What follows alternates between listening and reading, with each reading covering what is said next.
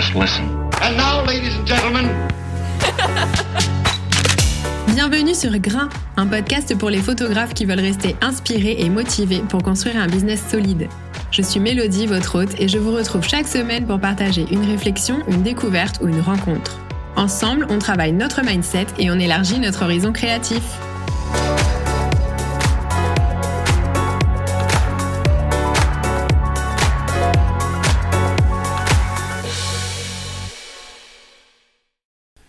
Hello à toutes et à tous et bienvenue dans ce troisième épisode de Grain dans lequel on va parler de la comparaison dans ce cas-là de plus négatif.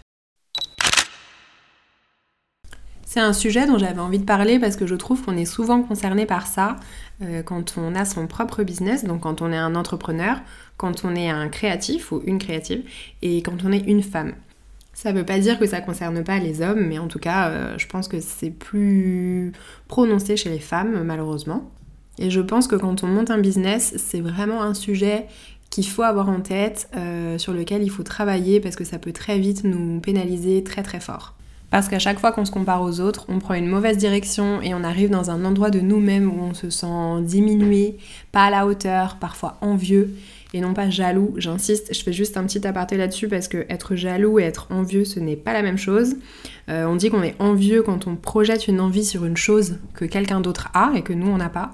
Et la jalousie, c'est plutôt la peur de perdre quelque chose qu'on possède ou en tout cas qu'on croit posséder à cause de circonstances extérieures. Je fais juste cette distinction rapidement pour souligner qu'à un certain point, l'envie peut se transformer en projection positive et donc en moteur qui nous poussera à aller chercher des choses plus loin. Mais par contre, c'est complètement décorrélé de l'affect, contrairement à la jalousie.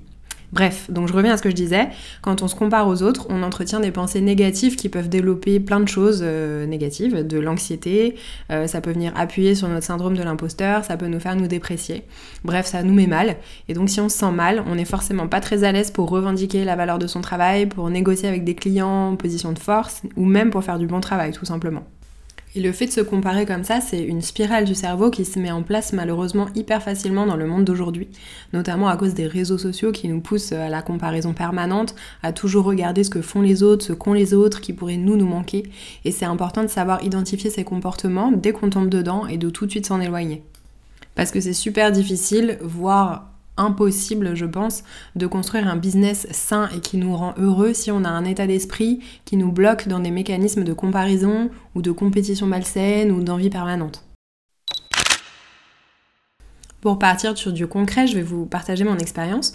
Moi, pendant longtemps, quand j'ai lancé mon business, donc en fait là, je suis à mon compte complètement depuis 2019, mais euh, j'avais déjà commencé à faire de la photo à mon compte à côté de mon travail en CDI, donc j'ai mon entreprise depuis 2016.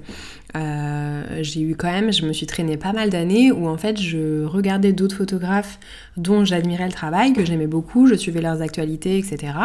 Et en fait ça ne me renvoyait que du négatif, c'est-à-dire que, tout ce qu'il ou elle faisait, j'avais l'impression que c'était inaccessible pour moi. J'étais pas du tout dans cette dynamique de me dire bah eux ils y arrivent donc c'est trop cool. Euh, euh, déjà un c'est bien pour eux et deux bah ça veut dire aussi que je peux y arriver. Pas du tout, j'étais vraiment dans un truc inverse de bah presque c'est chiant qu'ils réussissent. Euh, et, est-ce que ça veut dire que genre moi je suis bonne à rien et que je vais pas y arriver parce que je suis pas du tout au même niveau? Il faut quand même savoir que les gens que j'admirais ou que je regardais de loin euh, étaient dans le métier depuis bien plus d'années que moi, donc en fait euh, me comparer à eux n'avait strictement aucun sens. Et en plus de ça, bah, je nourrissais quand même un truc qui était très mauvais pour moi, très malsain, et en plus bah, pas très sympa pour eux au passage. Et la racine de ce mode de pensée, c'est qu'en fait j'envisageais le succès comme, euh, alors attention, c'est l'heure des analogies euh, douteuses, comme un gâteau à se partager avec un nombre limité de parts. C'est-à-dire que si quatre personnes autour de moi avaient chacune pris un quart du gâteau, alors du coup je me disais bah il reste plus rien pour moi. Et j'avais presque un sentiment de vol, de me dire que les autres m'enlevaient quelque chose à moi parce que eux ils avaient du succès. Donc évidemment, euh, c'est pas le cas, le succès ça marche pas comme ça, il y a de la place et donc il y a des possibilités de succès pour tout le monde. Euh, c'est un truc qu'on dit beaucoup, euh, mais c'est parce que c'est vrai. En fait, il faut le conscientiser comme une réalité quand on a son propre business, je pense, parce que, un, bon bah voilà, c'est la réalité, et deux, c'est l'une des clés pour se défaire définitivement de cette énergie négative qui nous pousse à nous comparer tout le temps aux autres. Le succès, la réussite, c'est une ressource illimitée qui est accessible pour tout le monde, pourvu qu'on mette les bonnes choses en place en amont. Si, euh, j'en sais rien, euh, Janine, la photographe, a plein de succès et qu'elle cartonne, à aucun moment ça ne vient me prendre des possibilités de succès à moi. C'est-à-dire que ça n'a rien à voir, son succès est décorrélé du mien. Euh, elle, elle a son positionnement, ses clients, son identité de marque, et moi j'ai les miens qui sont différents, et mon succès sera différent, il sera à un autre endroit, et c'est pas elle qui m'enlève le mien. Quand on se compare aux autres en se disant qu'ils réussissent mieux que nous et que quelque part presque on leur en veut, je trouve qu'en plus il y a une forme de renoncement et de report de la faute sur les autres. Par exemple, je déteste cette phrase euh, quand les gens disent j'arrive pas à percer parce que le marché est saturé. Euh, pour moi ça veut rien dire parce qu'en fait ça reporte la faute de notre business qui va mal sur les autres. Euh, c'est pas parce que les autres existent euh, que nous on peut pas exister. franchement, il y a rien de plus faux. Évidemment que c'est plus facile de se positionner sur un marché vide ou d'amener un nouveau concept, mais euh, on est en 2022, donc en fait à notre époque ça existe plus vraiment d'amener des trucs ultra nouveaux. Et pourtant, il y a plein de gens qui réussissent encore et qui vont encore réussir demain. Et donc ces histoires de marché saturé, de dire j'y arrive pas parce qu'il y a trop de monde, en fait c'est pas vrai. si tu y arrives pas, c'est parce que dans ton processus à toi, il y a des choses qui vont pas et qu'il faut analyser et qu'il faut reprendre. Mais en aucun cas c'est la faute des autres. À la place de se dire ça, je pense qu'il faut être capable de voir comment font les gens qui réussissent, comment ils se démarquent, comment ils ont atteint leur succès. Et évidemment, bon bah spoiler, il y a forcément eu beaucoup de travail derrière. Quand on réussit, c'est rarement magique. Les gens bossent hyper dur. Euh, donc il faut être capable de reconnaître ça, euh, de chercher ce qui pêche peut-être chez nous dans notre façon de fonctionner et de se dire bon bah comment telle personne a solutionné ça? Et si elle a pu y arriver, bah moi je peux y arriver. Et une fois qu'on a réussi à faire ce shift un peu de mindset et de, prendre cette position-là dans notre façon de nous comparer, et bah c'est beaucoup plus facile la vie et la façon de voilà d'arranger les choses, d'évoluer, de grandir, d'apprendre, etc. C'est tout est beaucoup moins douloureux, tout est beaucoup plus simple, tout est beaucoup plus inspirant.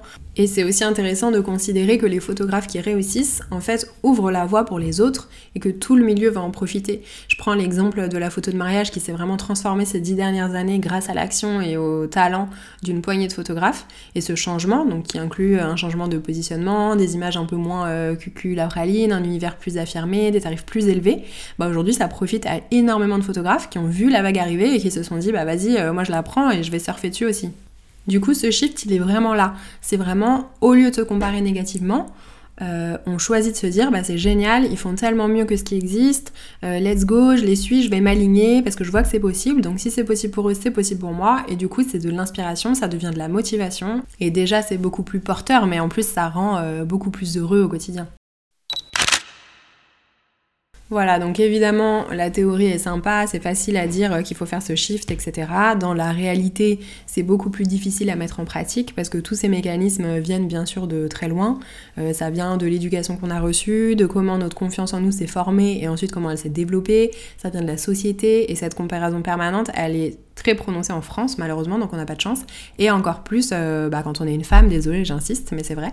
Il n'y a pas très longtemps, j'ai lu un livre de Mona Chollet qui s'appelle D'image et d'eau fraîche. Et il y a un passage qui a vraiment euh, résonné en moi, je vais vous le lire. Attention, bruitage de qualité.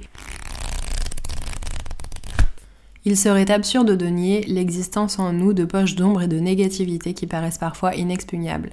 Ce qui n'a rien d'étonnant puisque l'atmosphère culturelle dans laquelle grandissent et évoluent les femmes les amène à intérioriser une condamnation permanente de tout ce qu'elles sont, de tout ce qu'elles font, qui peut friser le délire de persécution.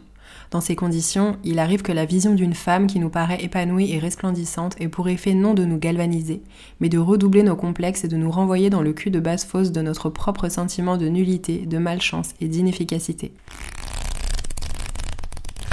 On pourrait en parler pendant des heures, donc on va pas partir là-dessus, mais la bonne nouvelle, c'est qu'il y a des solutions pour transformer ça dans nos vies et pour reprogrammer le cerveau à accueillir différemment la réussite des autres. On s'en doute, ça passe forcément par un travail sur soi, et notamment sur l'estime de soi. L'estime de soi, c'est la capacité qu'on a à reconnaître notre propre valeur, mais par rapport à nous, jamais par rapport aux autres. Et ça regroupe trois choses. Ça regroupe l'amour de soi, donc l'amour qu'on se porte à soi-même, l'image qu'on a de soi, qui est presque toujours faussée malheureusement, et la confiance en soi. La confiance en soi, c'est la capacité qu'on estime avoir à faire des choses dans la vie. Donc juste pour le souligner, l'estime de soi et la confiance en soi, c'est pas la même chose. En fait, la confiance en soi fait partie de l'estime de soi. Et autant l'image de soi et la confiance en soi, ça peut être boosté par l'extérieur, par notre famille ou nos amis ou nos collègues qui croient en nous, qui nous envoient de la positivité. Eux, ils nous savent capables de relever ces défis pour lesquels on se sent pas forcément à la hauteur et ils nous disent qu'ils nous voient comme ci ou comme ça et ça nous donne de la force et ça c'est déjà énorme. Mais l'amour de soi, euh, personne ne peut nous l'amener à part nous-mêmes. Et c'est dommage parce que c'est vraiment ça la clé. C'est le chantier qu'il faut aller travailler pour faire shifter un mindset négatif en mindset positif par rapport aux autres. Typiquement dans mon cas, si je prends mon exemple, euh, moi je pense que j'ai une très bonne euh, confiance en moi, c'est-à-dire que je me sens euh, tout à fait capable de relever des défis, de voyager toute seule à l'autre bout du monde, de monter des projets hyper grands, j'ai pas de problème à me dire que je saurais les mener à terme. voilà, ça me fait pas peur, j'ai confiance en mes capacités. Par contre, j'ai un gros problème d'amour de moi-même. Donc je travaille dessus depuis des années et les raisons sont euh, multiples. Voilà, je vais pas vous raconter ma vie, mais en gros, euh, euh, il y a plein de choses qui prennent racine dans l'enfance et qui se sont construites après plus tard. mais du coup, la conséquence de ça, c'est que peu importe l'envergure des projets que je vais monter, en fait, je serai jamais fière de moi, je serai jamais satisfaite, je me sentirai jamais accomplie. Et imaginons que, que demain je devienne la photographe numéro un du monde entier, bah je serai quand même pas contente parce qu'en fait j'aurai un problème de de, voilà intérieur qui va plus loin. Et c'est vraiment à cet endroit-là, à l'intérieur de nous, que se raccrochent tous les mécanismes de pensée, euh, de dépréciation, de comparaison, euh, voilà, de pensée négative, etc., qui nous tirent vers le bas. Donc à force de travailler dessus, forcément ça va mieux depuis des années. J'ai réussi dans un premier temps à me détacher de la comparaison, donc ça c'était déjà hyper euh, précieux pour moi. Et ensuite, dans un second temps, j'ai réussi à transformer ça en inspiration. Donc maintenant quand je vois des gens qui réussissent, bah non seulement je suis bah, contente pour eux, donc déjà c'est mieux qu'avant, et euh, en plus de ça, ça me fait me dire que, que c'est possible pour moi, et en fait ça m'ouvre la voie et ça me donne envie plutôt que de me tirer vers le bas. Donc après, comment on arrive à ça. Euh, dans mon cas, bah, il y a de la psychanalyse évidemment. Euh, après, ça dépend des gens. Je pense qu'il y a des gens qui n'ont peut-être pas besoin euh, de se faire aider, mais qui ont peut-être besoin de soutenir ou de déconstruire certains modes de pensée. Et dans ce cas-là, il y a le développement personnel qu'on peut, qu'on peut s'appliquer à soi-même. Et dans tous les cas, ça passe par faire rentrer dans notre univers de pensée des choses extérieures. Donc le développement personnel, ça peut être beaucoup de lecture, ça peut être du coaching, ça peut être des podcasts, voilà, il y a plein de, moyens pour transformer l'envie et les mécanismes négatifs en inspiration et en motivation, et aussi pour décranter toutes les pensées limitantes qu'on a, qu'on a construites avec le temps, euh, ces pensées qui nous empêchent d'aller chercher des objectifs plus grands. Les pensées limitantes, je reprends euh, l'exemple euh, du mariage par exemple, un photographe de mariage qui va vous dire il euh, n'y a pas assez de domaines dans ma région, il n'y a pas assez de couples qui se marient dans ma région, on est trop de photographes dans ma région. Tout ça, c'est des pensées limitantes. C'est un ciel de plomb qu'on se met soi-même au-dessus de la tête et qui nous fait croire qu'on ne peut pas faire mieux à cause des circonstances extérieures. Mais encore une fois, c'est faux. Peut-être que ces faits sont avérés, mais dans ce cas, en fait, il suffit de réajuster son approche du métier, d'aller chercher ses clients ailleurs, de se concentrer sur trois ou quatre domaines dans une région qui nous plaît et d'organiser nos déplacements intelligemment et différemment. Euh, voilà, je prends un exemple hyper large, mais c'est juste pour dire que dans un business qui nous appartient, en fait, on a vraiment toutes les possibilités pour ajuster et pour modeler notre activité en fonction des contraintes du marché. Il n'y a pas de règles et il n'y a presque rien d'impossible. Donc ce plafond limitant qu'on se met au-dessus de la tête, en fait, il n'a pas de raison d'être. Il est 100% éclatable parce qu'il y a toujours des solutions à trouver pour s'adapter. Éclatable, ça n'existe pas comme mot, mais je pense que vous avez quand même euh, compris l'idée.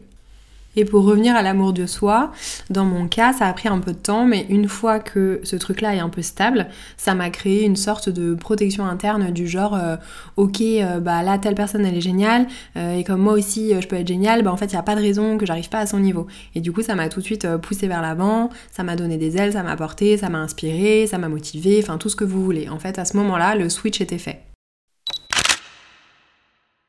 Alors évidemment, c'est un travail qui est quasiment permanent. C'est hyper intéressant, mais bien sûr, c'est pas toujours confortable. Et parfois, il y a des rechutes, on ne va pas se mentir. Mais c'est vraiment, vraiment essentiel quand on gère son propre business parce que c'est un peu les fondations de tout. En tout cas, euh, dans l'idée de développer un business qu'on habite euh, complètement et dans lequel on s'épanouit pleinement et qu'on ne subit pas. Parce que bah, je vous l'apprends pas, quand on gère son propre business, euh, tout repose sur nous, donc c'est hyper important que nous on aille bien, donc qu'on soit en bonne santé physiquement, mais pas seulement, qu'on soit aussi en bonne santé psychologiquement. Et ces mécanismes de comparaison et toutes ces pensées négatives, c'est vraiment ce que j'ai identifié comme étant le plus bloquant pour moi dans mon business quand j'ai démarré et après pendant longtemps. C'est quelque chose qui m'a vraiment tiré vers le bas et sur lequel j'ai vraiment travaillé pour l'éliminer. Et aujourd'hui, je vois vraiment la différence dans mon positionnement, dans ma façon de travailler, dans ma façon d'évoluer. Je trouve que c'est vraiment... Euh, ça a tout changé. Si vous êtes un peu dans ces problématiques en ce moment de pensée négative et de dépréciation, j'ai des petits devoirs pour vous. Essayez de réfléchir à trois choses que vous aimez chez vous. Vraiment posez-vous, prenez le temps, faites une petite liste de voilà de qualités que vous avez, de choses que vous aimez et au quotidien, essayez de vous concentrer dessus et de vous les répéter souvent. Euh, ça peut paraître un peu euh, un peu mégalo comme ça, mais en fait, ça permet de vous rappeler et surtout de garder en mémoire que vous aussi vous avez des trucs super chouettes, des qualités sur lesquelles miser et c'est hyper important. Donc évidemment, c'est un petit euh, un petit un petit doliprane quoi sur une crise hein, qui, qui voilà, ça va pas stopper le problème de fond. Euh, mais en tout cas, au quotidien, ça peut déjà un petit peu aider à se sentir un peu moins mal quand on rentre dans ces mécanismes et peut-être qu'avec le temps, ça peut aider à les stopper plus durablement. Voilà pour cet épisode. Merci de l'avoir écouté. J'espère que ça vous a plu, que ça vous a donné envie d'agir, que ça vous a peut-être rassuré sur certaines choses. N'hésitez pas à consulter les notes de l'épisode ou à vous inscrire à la newsletter du podcast dans lequel je mets des compléments de ressources pour tous les sujets que j'aborde. Et on se dit à très vite